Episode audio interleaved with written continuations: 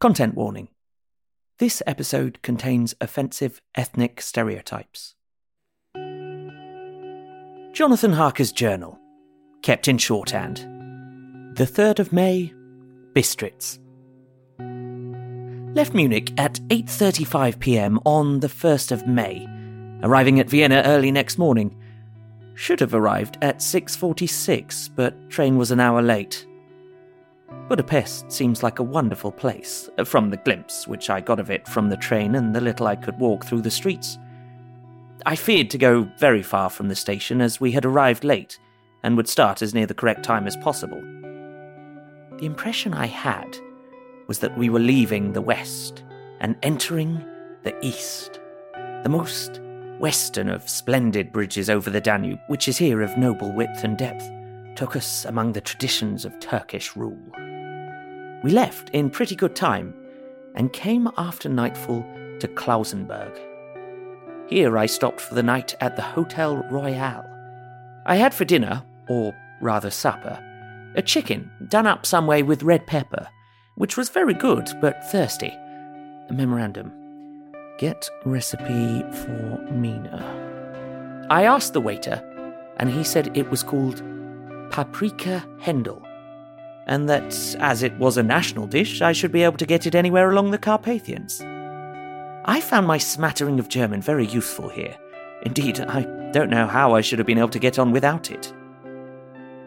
Having had some time at my disposal when in London, I had visited the British Museum and made search among the books and maps in the library regarding Transylvania.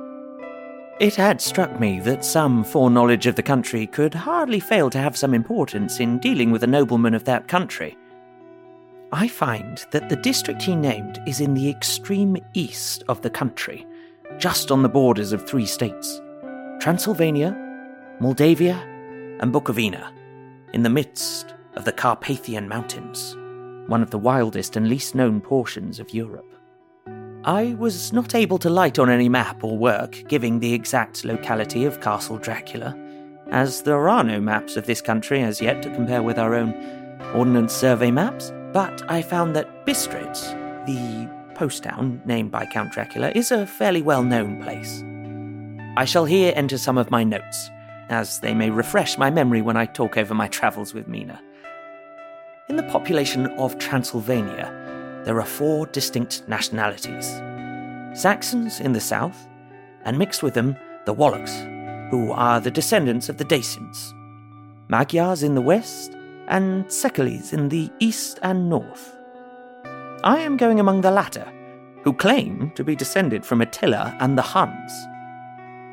This may be so, for when the Magyars conquered the country in the 11th century, they found the Huns settled in it. I read that every known superstition in the world is gathered into the horseshoe of the Carpathians, as if it were the centre of some sort of imaginative whirlpool. If so, my stay may be very interesting. Hmm. Memorandum I must ask the Count all about them.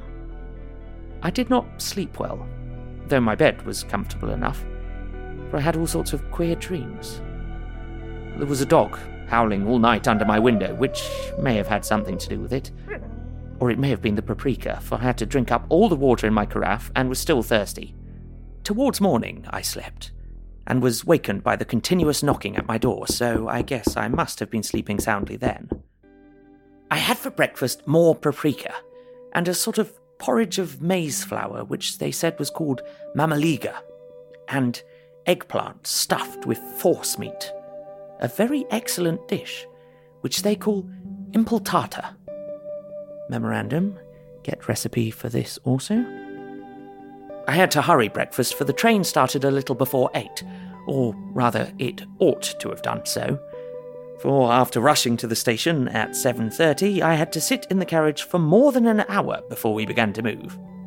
It seems to me that the further east you go, the more unpunctual are the trains.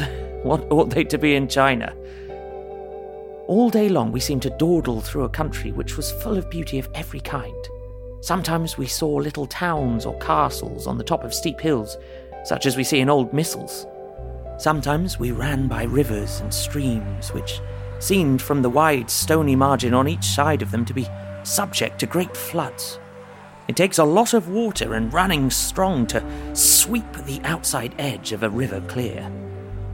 At every station, there were groups of people, sometimes crowds, and in all sorts of attire. Some of them were just like the peasants at home, or those I saw coming through France and Germany, with short jackets and round hats and homemade trousers. But others were very picturesque. The women looked pretty, except when you got near them, but they were very clumsy about the waist. They had all full white sleeves of some kind or other, and most of them had big belts with a lot of strips of something fluttering from them, like the dresses in a ballet, uh, but of course there were petticoats under them. The strangest figures we saw were the Slovaks, who were more barbarian than the rest, with their big cowboy hats, great baggy, dirty white trousers, white linen shirts, and enormous heavy leather belts, nearly a foot wide, all studded over with brass nails. They wore high boots with their trousers tucked into them and had long black hair and heavy black moustaches. They are very picturesque, but do not look prepossessing. On the stage, they would have been set down at once as some old oriental band of brigands. They are, however, I'm told, very harmless and rather wanting in natural self assertion. It was on the dark side of twilight when we got to Bistritz, which is a very interesting old place, being practically on the frontier, for the Borgo Pass leads from it into Bukovina. It has had a very stormy existence, and it certainly shows marks of it. Fifty years ago, a series of great fires took place which made terrible havoc on five separate occasions. At the very beginning of the 17th century, it underwent a siege of three weeks and lost 13,000 people. The casualties of war proper being assisted by famine and disease. Count Dracula had directed me to go to the Golden Krone Hotel, which I found, to my great delight, to be thoroughly old fashioned.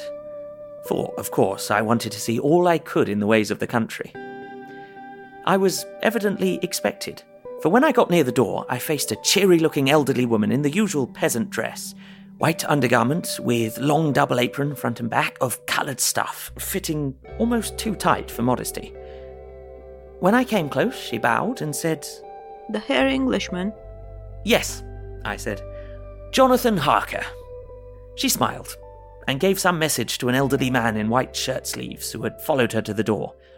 He went, but immediately returned with a letter. My friend, welcome to the Carpathians. I am anxiously expecting you. Sleep well tonight. At 3 tomorrow, the diligence will start for Bukovina. A place on it is kept for you. At the Borgo Pass, my carriage will await you and will bring you to me.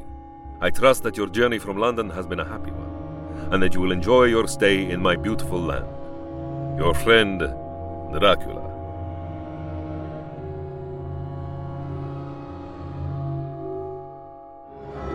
This episode featured Ben Galpin as Jonathan Harker, Ioana Adăscăliței as the Romanian woman, and Karim Kronfli as Dracula.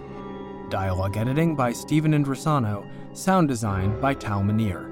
Produced by Ella Watts and Pacific S. Obadiah, with executive producers Stephen Indrisano, Tal Minear, and Hannah Wright.